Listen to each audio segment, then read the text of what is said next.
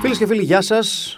Είμαι ο Max Pasmakopoulos. Είναι το πρώτο Uncut by One Man του 2021.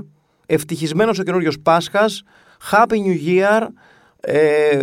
Με το να μας πάει καλά, εν πάση περιπτώσει, να μας μπει, μας μπήκε, αλλά να μην πονέσει τόσο όσο το 20, το οποίο κατά γενική ομολογία δεν μας πήγε πάρα πολύ καλά. Δηλαδή είχε μια γκοτζιλιά και μια πανουκλίλα, ας πούμε, που μας χάλασε λίγο την γεύση της χρονιάς, και ευελπιστούμε ότι το 2021 θα λειτουργήσει λίγο ως απαραίτητο σορμπέ, αν μου επιτρέπεται ο όρος, για να καθαρίσει η παλέτα μας από την, ας πούμε την αλήθεια, από τη σκατήλα του 2020. Τι να γίνει τώρα. Λοιπόν, απέναντί μου είναι ο Σώζοντας και το 2021, φίλες και φίλοι, μεγάλες στιγμές. Καλή χρονιά, Σώζοντα.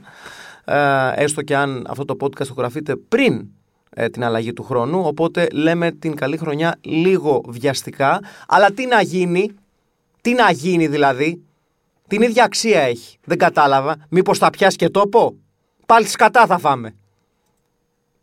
Βγήκε ο αισιόδοξο μέσα μου, λυπάμαι παιδιά, δεν μπορώ να τον ελέγξω. Πάλι καλά όμως παιδιά που αναδιαστήματα, ειδικά μέσα από το Facebook του One Man, θυμόμαστε μερικά πολύ μεγάλα άρθρα τα οποία έχει δημοσιεύσει το One Man. Γιατί ξέρετε, το One Man δεν είναι άιντε τα άρθρα τα οποία δημοσιεύτηκαν και ποσταρίστηκαν και κυκλοφόρησαν το τελευταίο διβδόμαδο και τριδόμαδο και το τελευταίο μήνα.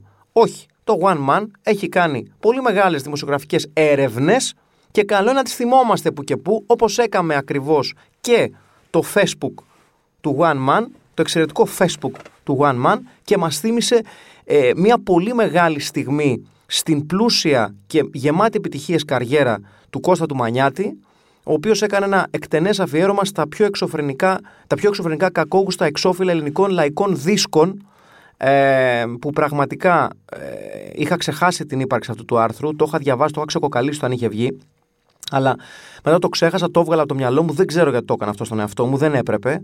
Ειδικά όταν ο Κώστας Μανιάτης ξεκινάει με ένα μεγάλο εξώφυλλο, με ένα πραγματικά μεγάλο εξώφυλλο του Μάνθου Ζολώτα, με τίτλο του δίσκου «Μόνη μας ελπίδα, τελίτσες ή αγάπη», με Μάνθο Ζολώτα να σκάει μύτη στο εξώφυλλο του δίσκου με γαλάζιο ψιλοσμόκινγκ ουσιαστικά, με κάθε τη ρίγα, άσπρο πουκάμισο και γαλάζιο παπιγιόν και τρελόμαλο τύπου Κάρλος Βαλτεράμα, αλλά στο σκούρο του.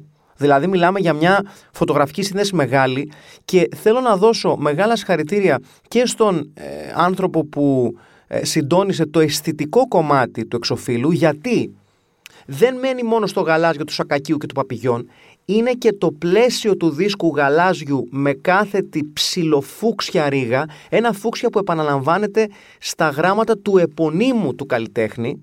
Έτσι το επώνυμο Ζολώτας εμφανίζεται πιο μεγάλο και με φουξιοειδή γράμματα.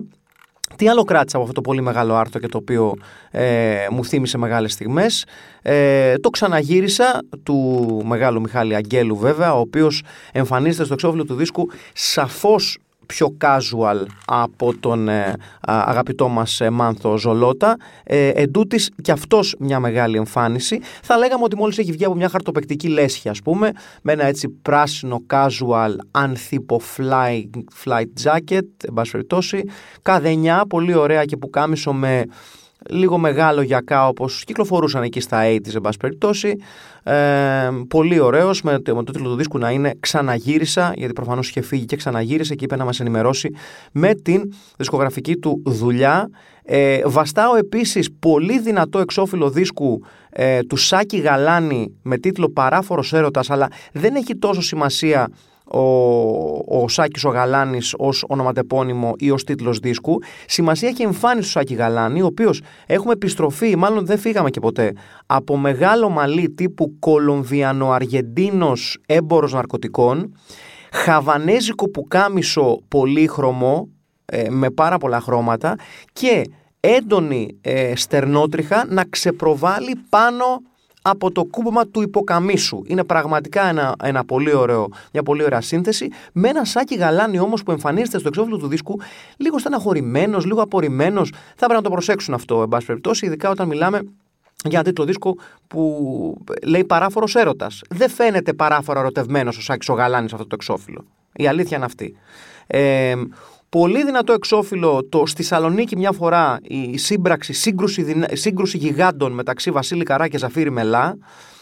Ζαφίρης Μελάς, ο οποίος θα μπορούσε να είναι ο χαμένος αδερφός του Μάρκου Λεζέ, εμφανίζεται εδώ με μοβ πουκάμισο πολύ δυνατό, άξια χέτα, καδένα και ορολόγιον, ενώ ο Βασίλης Καράς είναι πιο χουχουλιάρης με πουλόβερ στα μπλε και με μαύρες λεπτομέρειες και σαφώς δείχνει να νιώθει περισσότερο την αγκαλιά του ψύχους από ότι ο Ζαφίρης Μελάς, ο οποίος φοράει ένα πουκάμισο ανοιχτό περίπου μέχρι εκεί στο στήθος, ο οποίος δείχνει γενικά ένα πιο σκληρό αγόρι. Μένω στο εξώφυλλο του δίσκου του Νίκο Φθιμιάδη μόνο και μόνο για τον τίτλο που λέει «Καύσωνα, τελίτσες, είσαι παιδί μου», έτσι. Ένας Γιώργος Μαργαρίτης, γιατί όπως και ο τίτλος του δίσκου του έπρεπε, έχω να σας πω. Αυτό το οποίο έχω να προσθέσω εγώ σε αυτή την κουβέντα και είναι ένα εξώφυλλο το οποίο δεν υπάρχει σε αυτή τη συλλογή, είναι ένα από τα CD τα οποία υπάρχουν στη δισκοθήκη μου, είναι μία από τις πολύ μεγάλες, πραγματικά πολύ μεγάλες προσθήκες στη δισκοθήκη μου. Είναι ο δίσκος τον οποίο έχω αναφέρει πάρα πολλές φορές από διάφορα πόστα, από γραπτά μετερίζια, από σε βίντεο, σε όντιο. Θα το πω άλλη μια φορά γιατί είναι πραγματικά ένας σπουδαίος δίσκος. Είναι το CD single «Ο Θείος» του περίφημου και αξέχαστου Γιάννη Χουλιάρα, με το μεγάλο ρεφρέν «Όχι δεν είναι δυνατόν να είμαστε χώρια οι δύο και τα παιδιά μας αύριο να με φωνάζουν θείο», έτσι. Φίλες και φίλοι, αυτός ήταν ο Γιάννης Χουλιάρας, από τον εξαιρετικό δίσκο «Οδηγώντας άτσαλα». Πραγματικά μου έχει μείνει και μου έχει μείνει γιατί μιλάμε για εξώφυλλα και τα εξώφυλλα έχουν σημασία. Στο εξώφυλλο του εν λόγω CD single, ο Γιάννης Χουλιάρας εμφανίζεται με λίγο εμφάνιση Blues Brother από τα Lidl, δηλαδή με καπελάκι τύπου Blues Brothers, γυαλί ηλίου, μαύρο κοντομάνικο, ολοκληρώνοντας την εικόνα, αλλά επειδή το κομμάτι αναφέρεται στα παιδιά του που αύριο μεθαύριο, εάν χωρίσει με τη γυναίκα του, θα τον αποκαλούν θείο, υπάρχουν τρία παιδάκια ολόγυρά του, τα οποία ακουμπούν με περίσσια χαρά τους ώμους του Γιάννη του Χουλιάρα και φαίνεται να περνάνε πάρα πολύ καλά, σίγουρα αναγνωρίζοντας αυτός ο άνθρωπος, ακόμα κι αν μπορεί να μην ξέρουν ότι είναι πατέρας τους και να τον αναγνωρίζουν ως θείο, σίγουρα ένας πολύ φαν θείος, ο οποίος φαντάζομαι τους παίρνει παιχνίδια, τους παίρνει παγωτά, που να ξέραν το σκοτεινό μυστικό. Μπράβο στον Κώστα Μανιάτη, έστω κι αν το μπράβο έρχεται με μια διετή καθυστέρηση, okay, αλλά οφείλω να πω ότι εγώ θα προσέθετα οπωσδήποτε και τον Γιάννη Χουλιάρα με το CD single «Ο Θείος». Εάν με πιέζατε να σας πω κι άλλο ένα δίσκο, θα προσέθετα και το CD single του καλλιτέχνη Κώστας με λατινικούς χαρακτήρες και με απουσία επωνύμου. Και αυτό υπάρχει στη δισκοθήκη μου. Ο Κώστας, ο οποίος, αν δεν κάνω λάθος, ήταν Ελληνοκύπριος καλλιτέχνης, εμφανιζόταν στο εξώφυλλο του CD single του με ύφος λίγο blue steel, για όσους και όσες θυμάστε το Zoolander, και ο σπουδαίος τίτλος του CD single ήταν «Cool τελίτσες like this». Μια πολύ μεγάλη μουσική πρόταση από τον καλλιτέχνη Κώστας, γιατί εδώ που τα λέμε, μήπως ο Prince ανέγραφε επώνυμο στους δίσκους του? Όχι. Μήπως η Μαντόνα γράφει επώνυμος στους δίσκους της? Όχι. Μήπως η Tiffany? Μήπως η Ριάννα? Μήπως η Μπιονσέ? Γιατί δηλαδή ο Κώστας, επειδή είναι Ελληνοκύπριος, να πρέπει να γράφει το επώνυμό του? Κώστας. Δεν κατάλαβα δηλαδή. Κώστας. Με λατινικούς χαρακτήρες. Κώστας cool like this. Και με εξώφυλλο τύπου «Ελάτε πιο κοντά, σας θέλω». Τι ωραίο, τι πιο ωραίο από αυτό. Βάση περιπτώσει, με συγχωρείτε για τους ανεβασμένους τόνους, αλλά καμιά φορά νιώθω έτσι την πίεση του ραγιαδισμού που μας χαρακτηρίζει ως έθνος. Τι άλλο έχει εδώ αυτό το θέμα το οποίο είναι πάρα πολύ ωραίο? Μάλιστα. Έχουμε και μερικά πράγματα τα οποία έχω εγώ στη δισκοθήκη μου, έχω να σας πω, το οποίο δεν περίμενα να το δω. Ο του Λεωνίδα Βελή, ασφαλώς, το Ένα βράδυ στις Νταλίκες, εξαιρετικό, με λίγο look Max Headroom, το οποίο πάντα υποστηρίζουμε.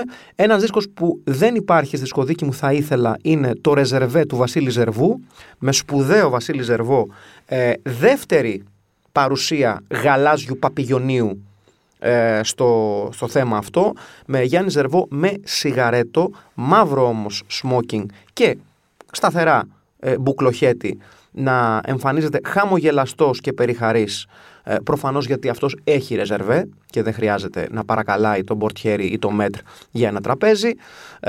Δεν ξέρω τι άλλο έχουμε έτσι που να είναι τόσο σπουδαίο. Χαμένες ελπίδες του Πάνου Ρήγα, πάλι με πουκάμισο ανοιχτό και πάρα πολύ τρίχα, τύπου ακόμα και για τα δεδομένα της εποχής είναι τρομακτικό. Ναι, όχι, δεν έχω κάτι άλλο που είναι στη δισκοθήκη μου σε αυτό το μεγάλο θέμα, ξαναλέω, του Κώστα Μανιάτη, τον οποίο το συγχαίρω, ξαναλέω, με διετή καθυστέρηση. Κάποια τέτοια θέματα πρέπει συχνά πυκνά να βγαίνουν ξανά στο προσκήνιο. Βέβαια, η ανάρτηση και πάλι αυτού του κειμένου, αυτού του άρθρου, αυτή της κατάθεσης ψυχής, αν θέλετε, προκάλεσε και την οργή κάποιων ακροατών, κάποιων αναγνωστών παύλα ακροατών των εν λόγω δίσκων, οι οποίοι θεώρησαν ότι διακομωδούν σπουδαίους καλλιτέχνες. Δεν θα αναφέρω το όνομα του σχολιαστή, αλλά αν πάτε στο Facebook θα το δείτε. Λέει, εσύ που έγραψες το άρθρο και το παίζεις εξυπνίδης, από αυτούς που έχεις βάλει μέσα ούτε μια τρίχα από τα είσαι, κοίτα τον καθρέφτη, έτσι. Αναφέρει βέβαια ένας υπερασπιστής του Κώστα Μανιάτη ότι, φίλε, το άνοιξες το link γιατί εκτός από Καράδα, Μαντίδη, Μελά και ένας-δυο άλλους, για τους υπόλοιπους δεν λες ότι και άφησαν το στίγμα τους στο ελληνικό τραγούδι. Δίκαιο, δεν το βάζει κάτω. Επιστρέφει ο σχολιαστής λέγοντας Μαργαρίτης, Ντουνιάς, Βελής, Γιαννάκη, Χριστόδουλος, τι θέλει να πει, δεν ξέρω, το έχει κάνει ένα λάθος. Κινούσεις είναι και κάποιοι από αυτούς, συν κάποια από live που έχει μέσα. Έξαλλος με Κώστα Μανιάτη. Δεν ξέρω εάν έστω και με μια καθυστέρηση θα ζητήσει συγγνώμη για αυτά που έχει βάλει. Και επειδή το βλέπω να παίζει πάρα πολύ, και θα επανέρχομαι γιατί είναι ένα εξώφυλλο το οποίο κοσμεί πολλές φορές συζητήσεις για τραγικά εξώφυλλα ελληνικής μουσικής. Υπάρχει αυτό το κλασικό εξώφυλλο που λέει Σάκης Μπουάνας, έχω τα νεύρα μου από 8 χρονών. Παιδιά, δεν υπάρχει αυτό το εξώφυλλο, και το λέω γιατί γνωρίζω το άτομο που έχει φτιάξει αυτό το εξώφυλλο. Ένας φίλος, ένας πάρα πολύ καλός DJ, ο DJ Μπουάνας, ο οποίος είχε φτιάξει σε κάποια φάση αυτό το εξωφρενικά πετυχημένο εξώφυλλο, το οποίο ξεγέλασε πάρα πολύ κόσμο. Και ξαναλέω, αν δείτε πουθενά αυτό το φοβερό εξώφυλλο, το Σάκης Μπουάνας, έχω τα νεύρα μου από 8 χρονών, λυπάμαι που θα σας κάσω τη φούσκα του ονείρου, είναι ψεύτικο. Δυστυχώς. Φεύγουμε λοιπόν από τα εξώφυλλα των δίσκων και πάμε σε ένα θέμα το οποίο είναι πολύ πιο κοντά στην καρδιά μας. Θα μου πείτε, δεν είναι τα εξώφυλλα των δίσκων της παλιάς ελληνικής καλλιτεχνικής παραγωγής? Ναι. Αλλά για να το θέσω με καλύτερους όρους, ας πάμε σε ένα θέμα το οποίο είναι πιο σύγχρονο, που είναι πιο κοντά σε μας, είναι μέσα στο σπίτι μας. Τι εννοώ? Είχαμε την ανάρτηση του κειμένου του Παντελή Τσομπάνη, με συγχωρείτε, έφαγα για μια αραβική πίτα πριν, τι να κάνουμε, συμβαίνουν αυτά, ο οποίος θέλει να μας πει πώς θα παραμείνουμε fit μέσα στις γιορτές. Α, πας στο διάολο. Τιμούμε Παντελή Τσομπάνη, είναι ένας άνθρωπος ο οποίος προσπαθεί να γράψει ένα άρθρο για να ξεστραβωθούμε κι εμείς, για να μην μείνουμε γουρούνια εκεί πέρα μες στο σπίτι μας και καθόμαστε όλη μέρα στους καναπέδες τώρα με το lockdown, που πιο lockdown, αλλά τέλος πάντων. Πάμε όμως να δούμε τι αναφέρει ο Παντελής ο Τσομπάνης ως συμβουλές, έτσι, για το πώς θα παραμείνουμε fit μέσα στις γιορτές. Λοιπόν, η γυμναστική ως μέρος των καθημερινών συνηθιών. Καλά τώρα. Και σας λέω, αφήστε με μένα, εγώ με τρελός, έτσι. Σκεφτείτε ειλικρινά και κάντε έναν ειλικρινή διάλογο με τον εαυτό σας. πέρα από την κάψα και τη μόδα του πρώτου lockdown που μας έβγαλε στους δρόμους να τρέχουμε, που βλέπαμε online workouts και όλα αυτά. Μιλήστε ειλικρινά και πείτε ανοιχτά και με αλήθεια εάν σε αυτή την καραντίνα γυμναστήκατε. Γιατί όποιος λέει ναι είναι ψεύτης. Ποιος κάθισε να ασχοληθεί, ποιος μπήκε με αυτή την διάθεση αυτοβελτίωσης σε αυτή την καραντίνα, που ήταν η πιο ντεμεκ καραντίνα έχει υπάρξει ποτέ.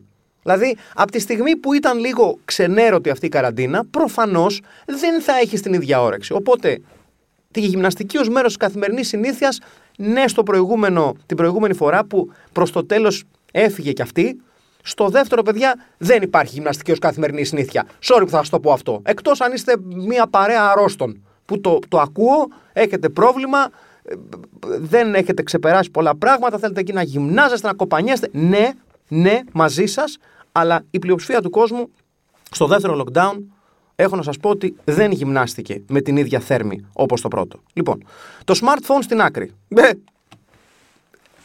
Δηλαδή, εντάξει, είπαμε, εάν μπορούμε να βάλουμε στην ευρύτερη κουβέντα τη γυμναστική, όχι το smartphone στην άκρη.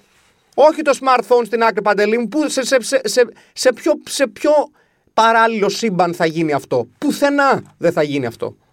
Πουθενά. Κανένας δεν πρόκειται να αφήσει το smartphone στην άκρη. Πουθενά, κανένας.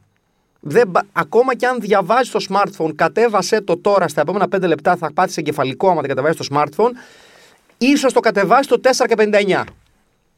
Δεν θα παίξει ως σενάριο το κατεβάζουμε το smartphone. Ξεχάστε το αυτό, παιδιά. Το έχουμε χάσει το παιχνίδι αυτό. Δηλαδή, μην το πολυλέμε. Το έχουμε χάσει το παιχνίδι αυτό. Ακόμα και εσείς που. Έχουμε και αυτούς βέβαια, και αυτές που κάνουν αυτά φοβερά. Το ότι. Το ανακοινώνουν κιόλας. Εγώ κατεβάζω το λογαριασμό μου στο Facebook ως εδώ. Δεν μου δίνει τίποτα πλέον. Και όσοι θέλετε μπορείτε να με βρίσκετε στο email και στο τηλέφωνο. Έλα! Και μας το ανακοινώνεις! Δεν μας ενδιαφέρει! Καθόλου δεν μας ενδιαφέρει. Καταρχήν, κανείς δεν παίρνει τηλέφωνο κανέναν πλέον. Οι μόνοι που παίρνουν τηλέφωνο είναι τα αφεντικά μας για να μας πούνε ότι αργήσαμε στη δουλειά. Ποιος παίρνει τηλέφωνο? Α, και η μάνα μας. Οκ. Τι έγινε, θα έρθεις, έφαγες. Αυτό. Κανείς φίλος γνωστός δεν μας παίρνει τηλέφωνο. Ποιος θα σε πάρει τηλέφωνο? Ή το άλλο, ποιος θα σου στείλει mail? Ποιος θα κάτσει κάτω στον υπολογιστή του και θα πει α, τι κάνει ο Γιώργης? Κάτσε να του γράψω ένα μακροσκελές email. Ποτέ! Κανένας δεν το έχει κάνει αυτό. Ακόμα και όταν τα mail ήταν της μοδός. Παλιά, όταν το διαδίκτυο ήταν dial-up και λέγαμε αχ, χαμός, θέλει φωτογραφίες με τα email. Πουτάνας γίνεται. Κανείς δεν το έκανε αυτό. Οπότε, από τη στιγμή που ανακοινώνετε ότι βγαίνετε από τα μέσα κοινωνικής δικτύωσης, απλά παραδέχεστε ότι για το επόμενο χρονικό διάστημα μέχρι να ξαναμπείτε, θα μένετε στην απομόνωση. Ας αποδεχτούμε τις πραγματικότητες. Έλεος. Με συγχωρείτε κατά την ένταση στη φωνή μου. Εντάξει. Λοιπόν, πάμε παρακάτω. Τι άλλο έχουμε? Ένα τετράλεπτο πρόγραμμα γυμναστικής υψηλής έντασης. Οκ, αυτό μπαίνει στο προηγούμενο που είναι η καθημερινή συνήθεια που πρέπει να είναι η γυμναστική. Τα εξηγήσαμε αυτά, δεν γίνονται αυτά τα πράγματα. Χρόνος ξεκούρασης. Έτσι. Χρόνος ξεκούρασης. Αν νιώσεις πως τα μάτια σου κλείνουν μέσα στην ημέρα, πάρε ένα σύντομο υπνάκο 15-25 λεπτών για να πάρεις την ενέργεια που χρειάζεσαι. Τα λέει ο Παντελής αυτά κι εγώ. Ή κάνε κάτι που να σου προσφέρει ευεξία στο μυαλό και το σώμα. Είτε αυτό είναι ένας περίπατος, είτε κάποια μορφή αερόβιας μυαστικής, είτε μια άσκηση διαφράγματος. Κάτσε ρε Παντελή, τώρα μας είπες ότι θέλουμε να ξεκουραζόμαστε και μας λες ότι για να ξεκουραζούμε πρέπει να τρέχουμε. Όχι! Όχι! Πουθενά! Και επίσης, παιδιά, το μόνο πράγμα που δεν μας λείπει σε αυτές τις καραντίνες είναι ο ύπνος. Αφού οι περισσότεροι από εμάς έχουμε λιώσει στους καναπέδες και στις καρέκλες. Όσοι, εν πάση περιπτώσει, δεν δουλεύουμε ή. Εντάξει, βγάζω στην άκρη εσάς που έχετε οικογένεια και παιδιά, γιατί όταν είσαι στον ίδιο χώρο συνέχεια με την οικογένειά σου, μόνο ξεκούραση δεν έχεις. Αυτό φαντάζομαι το επιβεβαιώσει και ο Σώζοντας. Προφανώς δεν υπάρχει ξεκούραση. Εκτός και αν εφεύρεις μια σειρά από νέα παιχνίδια. Δεν τα έχω προτείνει στο Σώζοντα, τώρα θα τα ακούσει πρώτη φορά, αλλά είναι παιχνίδια τα οποία προτείνω σε εσάς τους οικογενειάρχες που έχετε φτάσει στα ωριά σας, ενδεχομένως τα παιδιά στο σπίτι να μην πηγαίνουν στα σχολεία.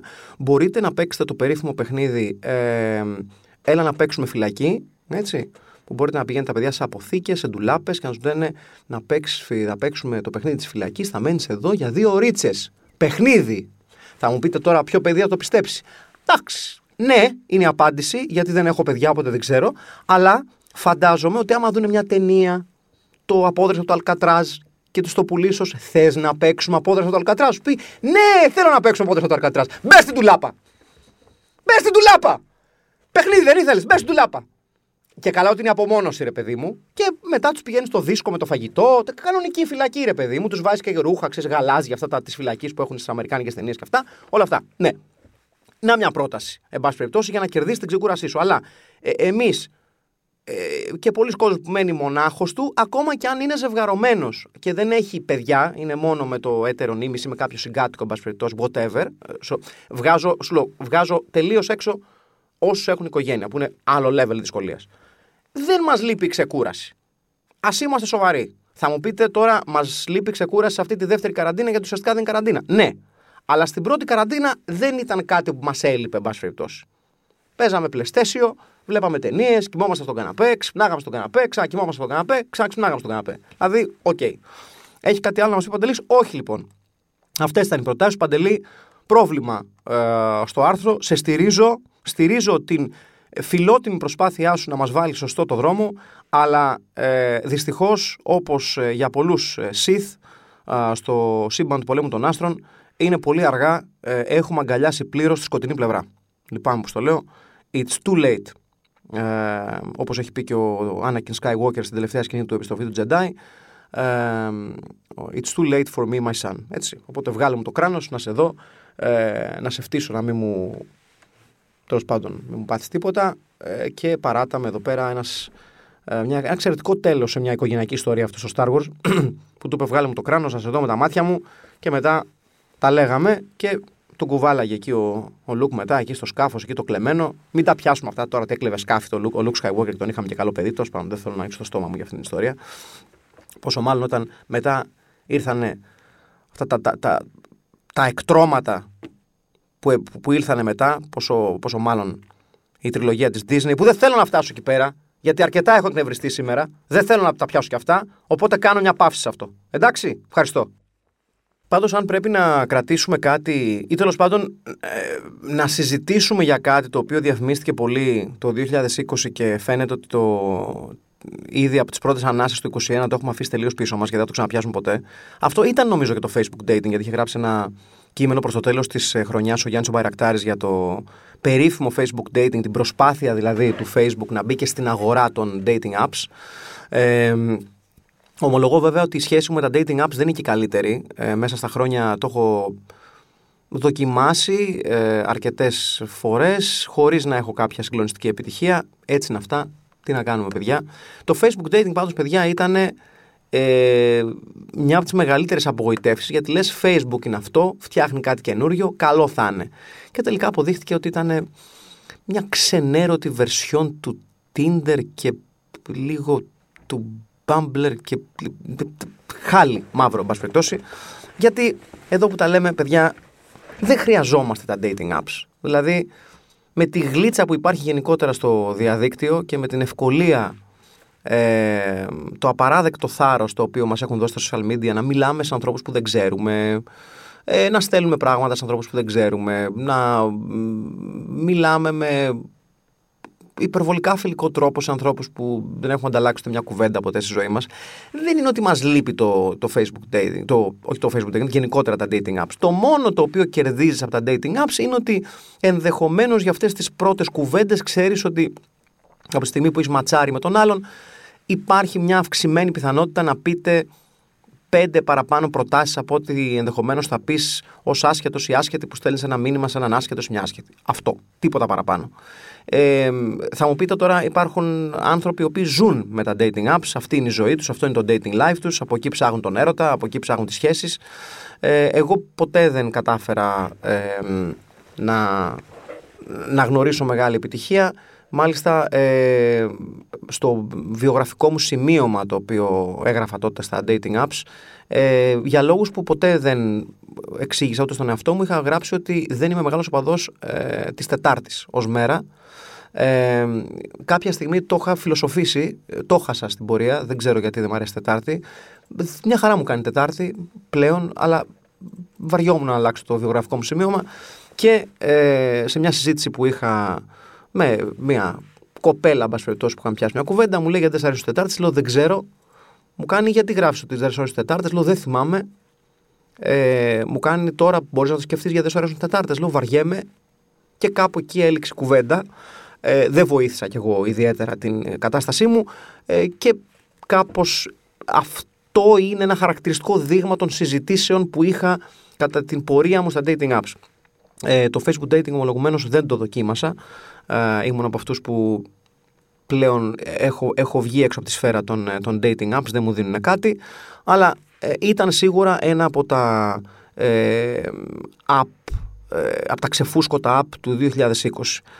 Δεν ξέρω αν το Facebook θα δοκιμάσει, θα κάνει μια τρίτη, τέταρτη, πέμπτη προσπάθεια να ξαναμπεί στο χώρο των Facebook, των dating apps, ή θα επιχειρήσει να κάνει fine tuning σε αυτό που ήδη έχει. Πάντως μέχρι στιγμής δεν του έχει βγει το εργαλείο να τα λέμε όλα.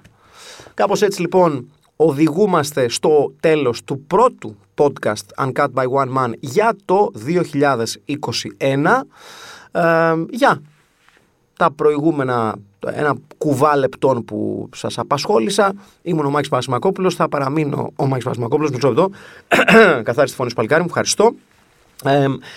Θα παραμείνω ο Max Pasmakopoulos, εμείς θα τα πούμε πάλι την άλλη Δευτέρα, λίγα λεπτά μετά τις ό,τι ώρα μ' ακούτε. Ευχαριστώ το Σώζοντα που ήταν για μια ακόμη φορά ο σωτήρας της κονσόλας του ήχου. Πάρα πολύ κακό. Κάπου σε κάποια απομακρυσμένη σκοτεινή σπηλιά ο Μάρκος Φερλής νιώθει ένα disturbance in the force. Εμείς θα τα πούμε πάλι την άλλη Δευτέρα. Το είπαμε. Δεν έχω να πω κάτι άλλο. Έλα, τα λέμε. Γεια. Φιλιά.